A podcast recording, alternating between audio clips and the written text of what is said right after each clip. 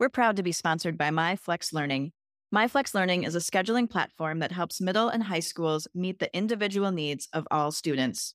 Schools can easily create and manage time for flex blocks, win time, activity periods, RTI, counselor and teacher appointments, and so much more. With its built in accountability tool and reporting features, MyFlex Learning solves your challenges around getting kids where they need to be and understanding how flex time is spent. Make your flex time work for you. Visit myflexlearning.com slash BE to learn more and receive $500 off the first year. That's myflexlearning.com slash B. This B Podcast Network show is presented by IXL. Loved and trusted by more than 1 million teachers, IXL enhances your teaching and takes work off your plate so you can make an even bigger impact on your students. IXL delivers personalized learning across a comprehensive pre K to 12 curriculum, including math, language arts, science, and social studies, and helps you assess student performance through actionable, real time insights. Strengthen daily instruction, close knowledge gaps quickly, and set every student up for success. Want to bring IXL to your school? Learn more at ixl.com slash B. That's ixl.com B-E.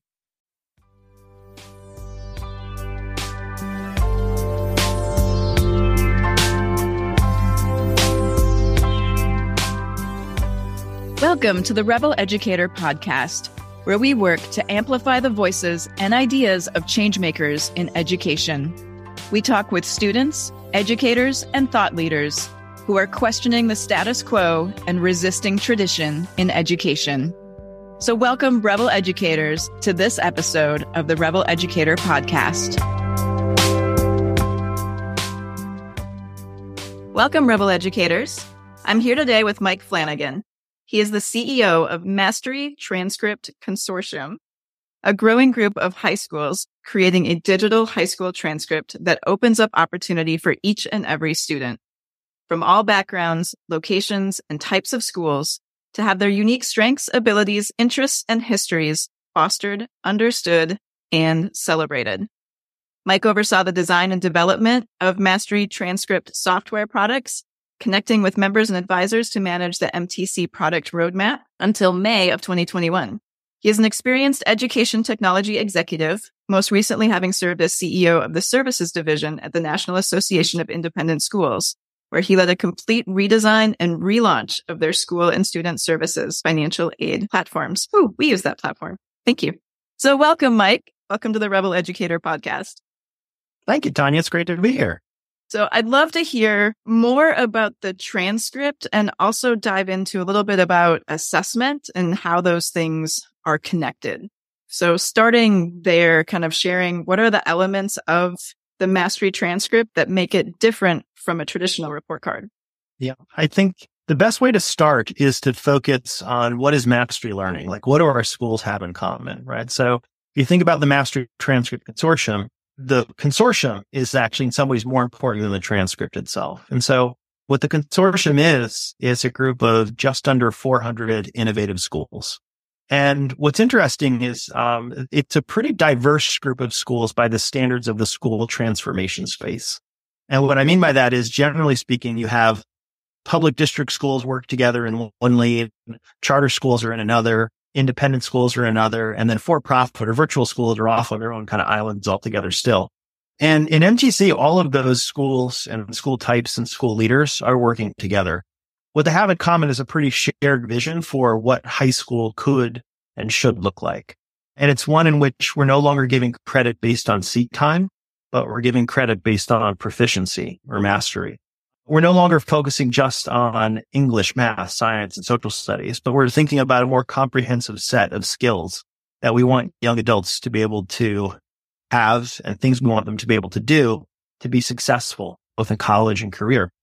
And then we're also thinking about how we assess kids and we're moving away from practices like norm based grading or grading on a curve where the primary purpose is to sort children and focusing instead on using things like criterion reference grading or, uh, you know, so-called standards-based grading, where the assumption actually is all kids can and should be capable of performing at a high level if we give them enough individual supports and structures to get there. So the interesting thing about that schooling model, right, is if you're a school that's doing all those things and you're really firing on all cylinders, literally stop producing all of the metrics that are the cornerstones of a traditional high school transcript. Uh, you don't have credit hours anymore. You may not have grades or GPA, and you may not even have courses. You may have kids doing kind of individualized learning paths. And so it creates this paradox where you've got school models where we know as educators that what's happening is amazing. We can see the skills that our kids are developing. Parents look at those models and they see them and like, wow, this looks great. I would like this for my kid. But then a fear kicks in. It's like, oh, well, this is so innovative that we're starting to look unfamiliar. And in some ways, we worry that the kids are no longer compliant with things like the college admissions process. And that for us was a real sticking point. It's sort of the answer to the question of, well, if these schooling models are so great, why aren't they everywhere? Why aren't they taking off like wildfire? And the answer is we have an incumbent system, a way we think about defining high school and the way we think about what kids do in high school.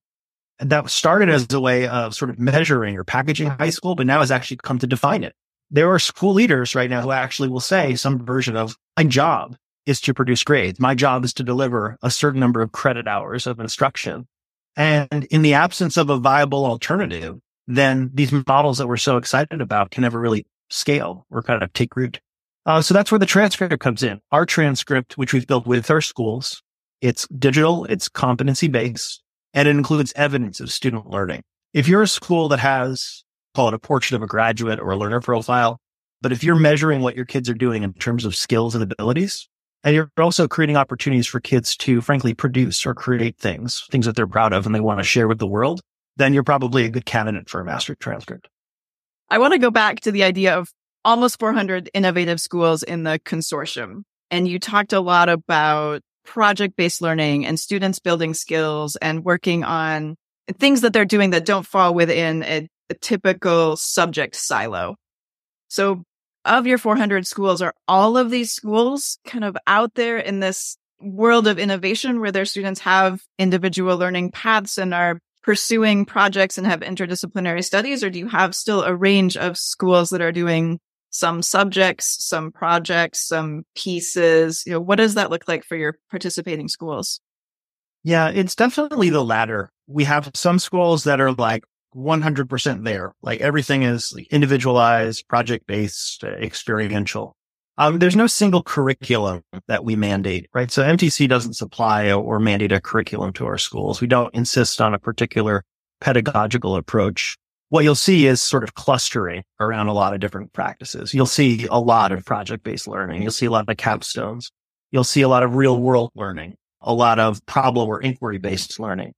But we do have some schools that join us in kind of an aspirational footing. They basically say, look, we've got a school that until recently has been really traditional, but something is inspiring us or driving us to change. There could be a lot of reasons why a school might want to change. Uh, it could be a school that's serving kids that are traditionally underserved by traditional school models, right? They're in low SES communities. There's black and brown kids who have been underserved by traditional models and the school leaders have been given a mandate to change.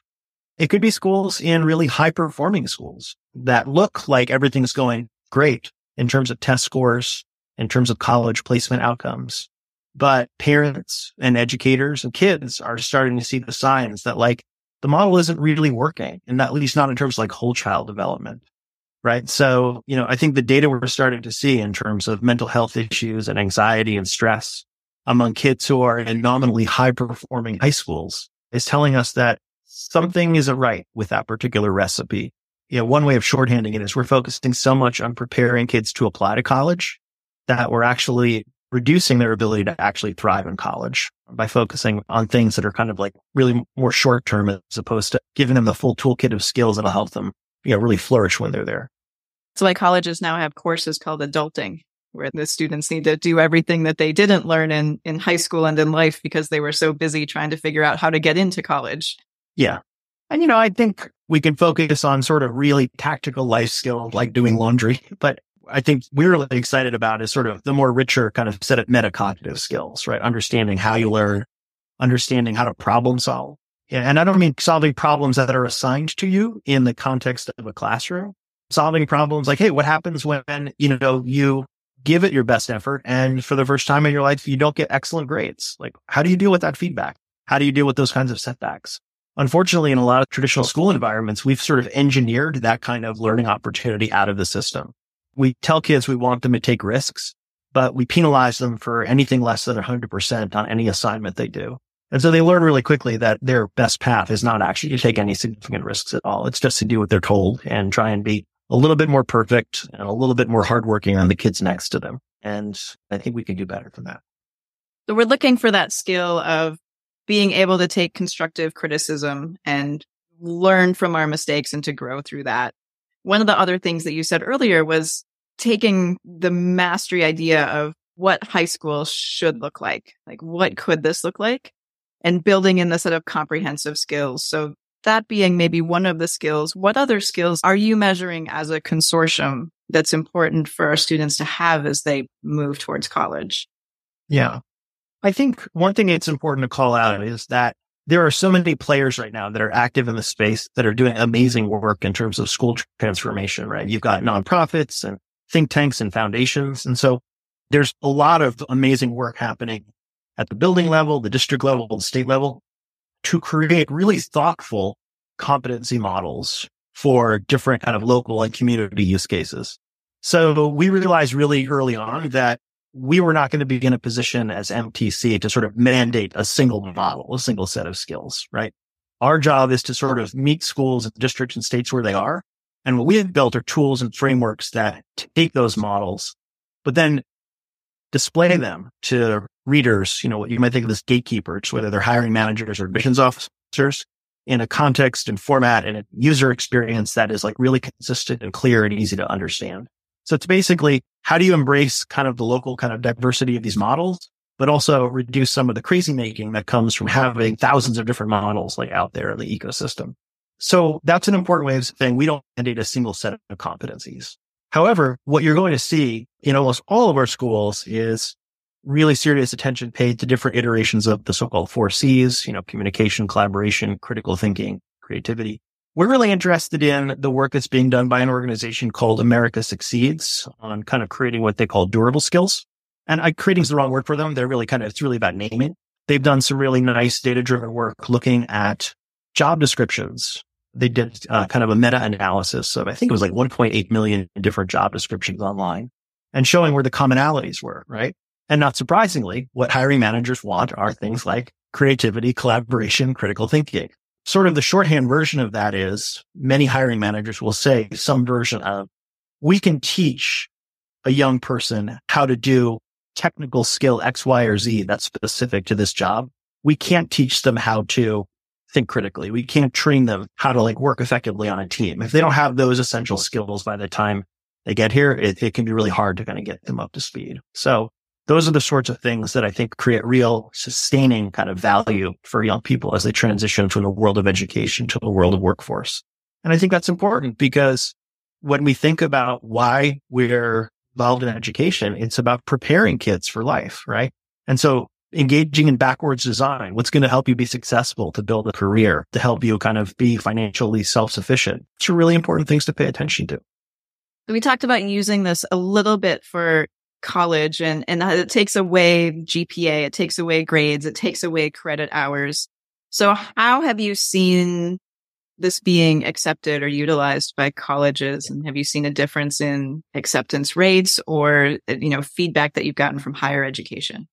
Well, I think it's very difficult to calculate differences in acceptance rates without getting much, much larger data sets, right? So if you have in any given year, a thousand kids apply to say Brown, only 20 of them are going to get in. And we haven't had even a thousand kids using a mastery transcript apply to any one institution, right? So it's not, there's no way that we're going to be able to calculate whether the difference is in terms of a kid using the mastery transcript to apply to school X, whether it, would, it would improve or hurt their odds of admission. What I will say is that the number of schools that have accepted kids using the transcript has greatly exceeded our expectations. We've had 285 colleges and universities accept kids using the mastery transcript. And every single one of those applications was done without a GPA, in some cases without courses and credit hours. So we know that the model works. What we've also gotten is a lot of qualitative feedback We do a lot of inquiry before and after with admissions officers and readers. It's in our best interest to build things that help them do their jobs. Uh, we're not trying to make it more difficult. And what we're hearing is a couple of things. Some may be counterintuitive. The more selective the university, the more open they have been to the mastery transcript. And the reason for that is actually pretty straightforward. There's sort of a well-used joke, which is that if MIT just wanted to fill its freshman class with like kids who got an eight perfect 800 on the math, they could do that five times over, like with the number of applications they get. And that's true for pretty any of the sort of 50 or so highly selective colleges and universities that are in the country. It is worth noting, by the way, that it's really only 50. There are 50 colleges and universities that accept less than hmm. 25% of their applicants or 20% of their applicants. And there's 4,300 colleges and universities across the country. The vast majority of high schoolers that choose to pursue higher education are going to go to a place that is close to open enrollment. But as a culture and the chattering classes, we kind of tend to focus on a really narrow band of super selective schools. So we have to explain to parents who care about that, that yes, MTC can still, and a mastery transcript will still give you access to one of those schools. The not so secret secret is that it's got nothing to do with the transcript if you have a kid who's been in a schooling environment for four years of high school where they're actually given real choices over what they're studying and how and where and with whom, uh, they're allowed to go really deep in areas of real passion and interest. Um, they're allowed to take genuine risks and to fail and to try again and to learn from the, that experience. Uh, if they've been given exposure to certain kinds of learning models that rely on cyclical iterative thinking, things like design thinking or entrepreneurship or agile development, where true iteration and testing based on feedback is built into the curriculum. What you've got are these kids who by the time they're in a college admissions interview or a job interview for an internship or a full-time job after they graduate, they're going to run circles around kids who have been in traditional linear call and response educational settings. I think if there's a question that we really don't equip kids to answer really well in traditional schooling, it's what will you do? What do you want to do if you're admitted to college X? We don't ask kids what they want very often at all in traditional school. We tell them what to do. So in some ways, that preparation is being exposed to that kind of schooling model that makes our kids wildly successful when they apply to college. The transcript is really just a shorthand way of capturing all of that rich learning that they're doing. That's a fantastic explanation. You know, I thought about even as an elementary school, one of our graduate profile characteristics is scientific mind. And we use that term to cover the design thinking, scientific method, entrepreneurship, right? All of those circular models as we were creating the profile. We're like, all of these things kind of do the same thing where you're going through an iteration, testing something, seeing what works, what didn't, trying again and really looking at how we can instill that and help our students to learn that process from a really young age. And you talked about the question of, you know, what do you want to do if you're admitted to college? And I feel like I was asked something very similar to that when I was admitted to college. And I'm sure I had some really lame answer of like, I don't know, I want to move away from home and learn new things or something. Cause I was the kid who fit really well into the model and got good grades and had a good GPA and had everything I needed to go to the college I wanted to go to.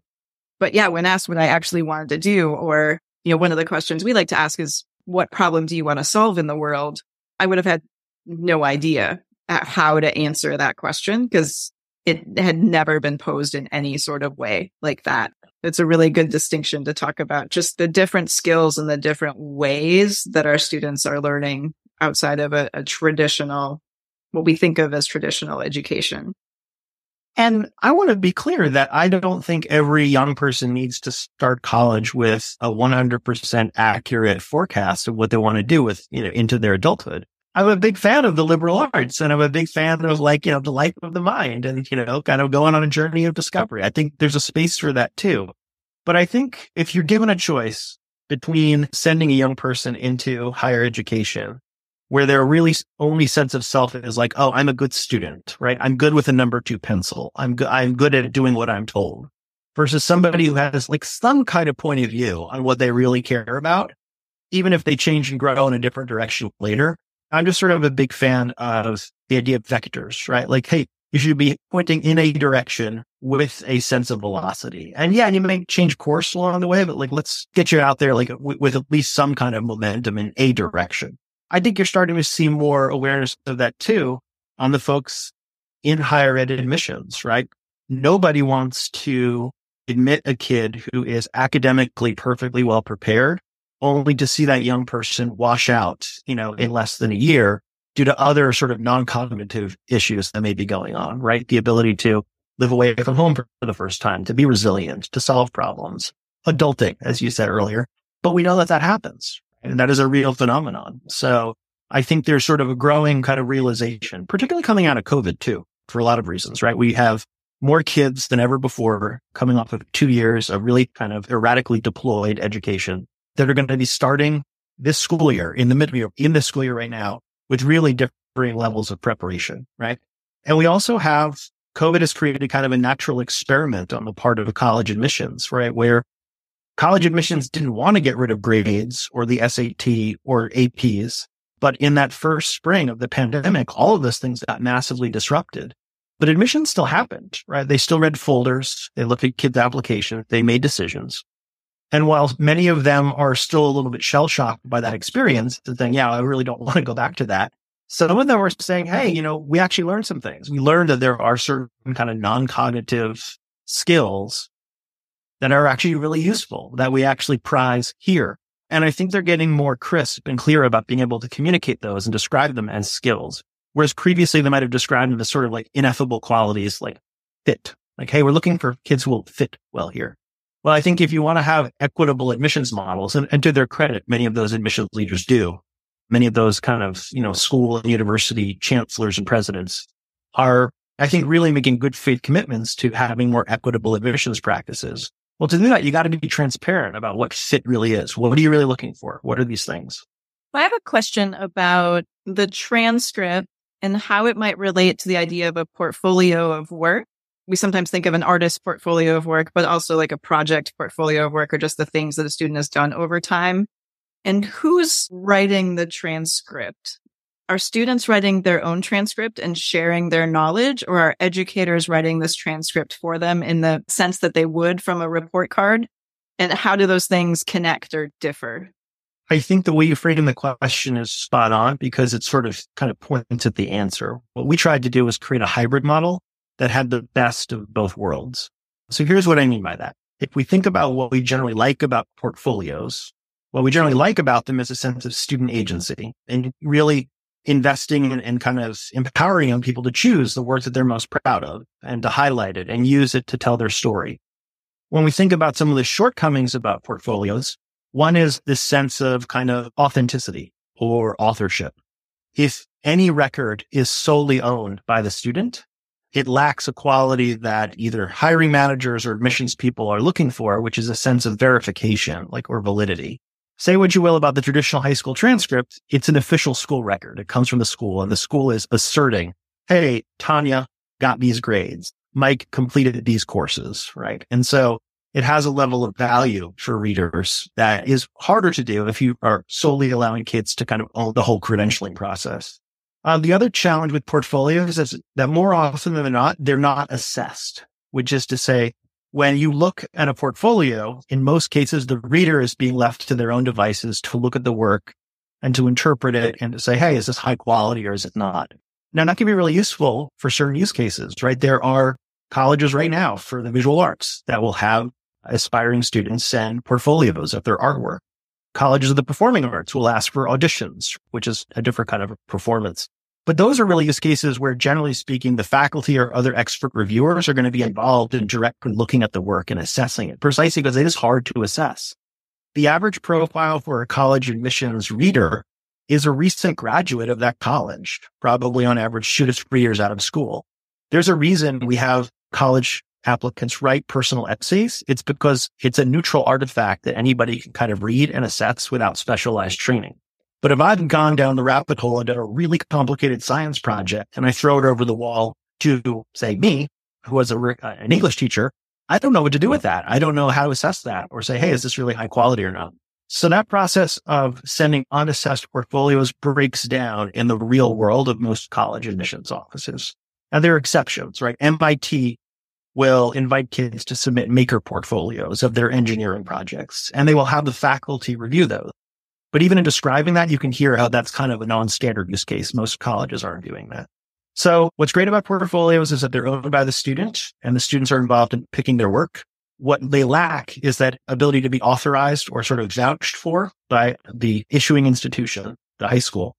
Uh, and they also generally lack assessment. So what we've built is a model in which students are encouraged to share artifacts of their learning. We call it evidence, but that evidence is displayed in the context of the school's competency model. Right. So instead of me just saying, Hey, here's a paper I wrote, read it and tell me what you think. What I do as a learner is I submit it and then my teachers say, this is a paper that Mike wrote under our supervision. We assessed it and we agree that it's excellent evidence of a particular skill or a particular area of content knowledge. And so we maintain that sort of assessment role and, and we keep that on the side of the school or the issuing institution. So I think that's that kind of hybrid model that we think has the best of both worlds. Yeah, that makes sense. One of the questions that I love to ask all of my guests is if you can share a story that you remember from your elementary school years. Yeah, gosh, I had a teacher who, my fifth grade teacher, Mr. Chris, and he was known throughout the school as being a teacher who was really good at science. And like a lot of uh, little kids, I, I was really obsessed with science and the natural world. And so he would do things which I think are now kind of fairly common exercises, like, you know, dissecting like owl pellets, right? And seeing like what the owl ate and you'd find like a little skeleton of a mouse or a chipmunk inside. But he also did some stuff that was pretty gnarly. Like he took a goose and like dissected it in real time and like stood on the desk and like show us like how big the intestines went, like from floor to ceiling. It was, uh, it was definitely permissionless kind of learning. But the other thing I, I really appreciate about his class is that, you know, and this said a lot more about me as a learner is that, you know, sometimes like I would get off in my own head a little bit and I would just be like reading my own book, you know, and so we had sort of a, a tacit compact. It's not the word I would have used at the time in fifth grade, but I'll use it now where um, you would let me read my book as long as if he called on me and asked a question, I could get the answer right in real time. And I share that not because it's a weird humble brag about me reading books and still paying attention, because sometimes I got the answer wrong and I had to put my book away. But more than that like, I think he realized on some level that, like, you know, maybe because I was just a very introverted kid or whatever, that sometimes I just, the thing I needed to be doing at any one moment of time was just reading my book. And he was trying within the context of his class to find a way to make that work, but still sort of make sure that like the core stuff was being tended to. So I didn't have, actually, it's really funny that you asked me this question because I never really thought about it until now, but like it, it's only now doing this work that I do today and working with all these schools that I have a different language to describe that. He was trying to individuate, right? He was trying to provide some kind of personalized kind of approaches and instruction to kind of like what I needed. And uh, yeah, I'm really grateful to him. Yeah, so I was going to ask if you noticed, and maybe you didn't because you were a fifth grader and lots of us don't notice what else is happening in the class. But was he making kind of allowances and changes for other students in the class too, so that they could do the things that they needed to do for themselves and for their learning in that moment? You know, I was not aware enough of what was going on in the dynamics of that fifth grade classroom to report back on that. I'm willing to give them the benefit of the doubt and assume that the answer was yes. I'm also willing to own the fact that one of the things that was, has been a big change for me doing this work is that up until very recently, I had a very sort of benign and almost kind of rose colored glasses view of school. Simply put, when I was a kid, I loved school. Like I was really good at it and it was my happy place first day of school for me was like the happiest day of the year. I was like, I run school. And even as like a young teacher, I still kind of cringe a little bit about how I kind of brought that mindset with me a little bit where when you're working with kids who don't love school, right? What does it mean to really be empathetic, to get into their head and figure out what is it about school and schooling that's not working for them, right? How can you work to solve that problem with them instead of assuming that the problem is somehow with them. And really the greatest gift that I was given, both in terms of my doing this work today and also sort of as an educator, is that when our oldest child, who is now in college, was in middle school, he was really struggling in uh, some of his schoolwork. And I went in and I had with, you know, my wife and I sat down, we had a parent teacher conference with one of his teachers.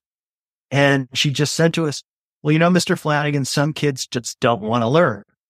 And I got to tell you, it like threw a circuit breaker in me, like something in me kind of, I got a little bit radicalized because I was like, yeah, I don't think that's true.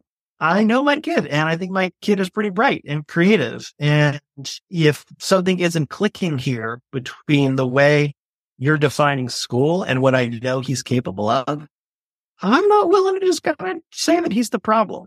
And, you know, and our story has a happy ending because I'm a former educator. My wife still uh, works in a school. We had resources. We were able to do change a lot of things in his life and in his school experience to put him on a path where he is now, by any objective me- measure, doing really, really well in school. But I think a lot about how fortunate we were and he was to be able to do that. And it really sort of the thing that keeps me up at night is we're not moving fast enough. We're not moving quickly enough to rethink schooling to make that kind of experience available for other kids. Right now, there are other kids whose English teacher or math teacher is basically having some version of that discussion with another set of parents. Your kid just doesn't like to learn. And that's just not acceptable. Yeah. And how do we move that from your kid doesn't like to learn, which like learning is inherent to the human condition. It's one of the things exactly. that we do and we want to do. And, you know, that maybe your kid doesn't want to learn that thing, but what about that thing is your kid interested in? Or how can we shift the situation? Or how can we shift the classroom? Or how can we shift the topic? How do we make those changes so that we can reach more learners? And I agree with you. It's just change is slow. I mean, I think whether you're a parent or an educator, right? What the running joke is that young children, like once they really start to kind of get language, all they'll do is ask why again and again and again. Why, why, why? Like you said, the learning orientation is hardwired. We unfortunately structure it out of a lot of our kids. Uh, and I think the thing that we're hoping to do is create space with educators so that kid can continue to stay passionate and engaged in what they're learning, but also do it in a way that is scalable, that does make sense in high volume environments like college admissions and employment applications. Because if we don't do that, then what it means is that the models that we're most excited about will only ever be boutique models available to a pretty small subset of kids. And I think we can do better than that. Thank you so much, Mike. How can people get in touch with you? Well, we are very lucky that we have a very complicated name, the Mastery Transcript Consortium. It's a bit of a tongue twister, but our website's really easy. It's mastery.org, mastery.org. Uh, and so anyone who wants to learn more about the work or how we work with schools, you can find us there. And I'll just put in a plug that just like I said earlier, it's not really about the transcript. It's about the kids and it's about the learning models it's not really about the transcript for schools. It's about this network of like-minded schools and school leaders collaborating together to think about how we build better environments for our kids. The team and I are just really lucky every day that we wake up we work with that growing network of folks. And we think it's a pretty interesting conversation. And we hope that educators out there will reach out if they'd like to be part of it. I hope so too. Thank you so much for your time. You're very welcome. Thanks so much. I really enjoyed the discussion. Thank you, everyone, for listening to the Rebel Educator podcast. I'd invite you to check out rebeleducator.com, where you can see all of our upcoming workshops, webinars, and professional development opportunities. UpAcademySF.com, where you can see our current progressive elementary school in action. And if you've enjoyed this episode, we'd love for you to leave a review and rate our show so that others can find it and love us too. Keep resisting tradition, rebel educators.